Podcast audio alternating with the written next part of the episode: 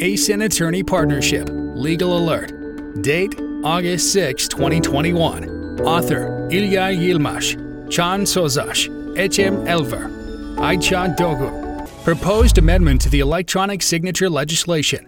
New development.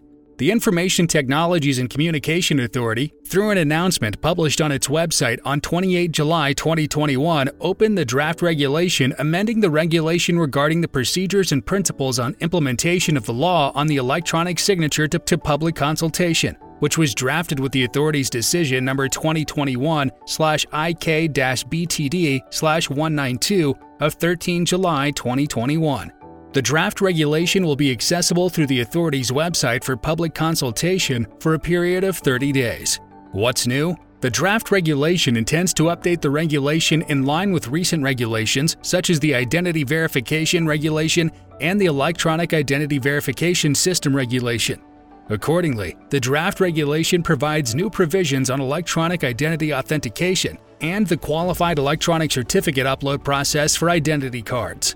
A new Chapter 4 titled Qualified Electronic Certificate Upload to the Identity Cards, their renewal and annulation, is foreseen to be included under the regulation. Accordingly, the electronic certificate service provider will be entitled to remotely upload qualified electronic certificates or different electronic certificates using similar infrastructures in identity cards, and to renew or revoke these certificates from identity cards. To carry out these operations, the electronic certificate service provider will need to do the following. Make an application before the authority to obtain a role and to secure the communication certificate. Provide necessary information and documentation to the authority about the card access device to be used while remotely uploading, renewing, or annulling qualified electronic certificates and identity cards. Identity authentication via an identity card will have to be completed as per paragraph H of Article 31 of the Electronic Identity Verification System Regulation. Information required to be included in the identity authentication notification that will be created for identity authentication is listed in Prospective Article 17 of the regulation. Pursuant to Article 17, the electronic certificate service provider will be able to remotely upload the qualified electronic certificate to the identity card after the identity authentication is complete. Prospective Articles 19 and 20 regulate the terms of the renewal and annulment of the qualified electronic services, respectively.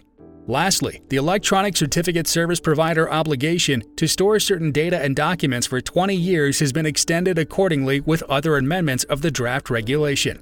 In this respect, subject to security, confidentiality, and integrity requirements, the electronic certificate service provider will be obliged to store all information related to remote qualified electronic certificate management through identity cards, including information on the timing of these transactions and the appointed personnel, for a period of 20 years along with other records.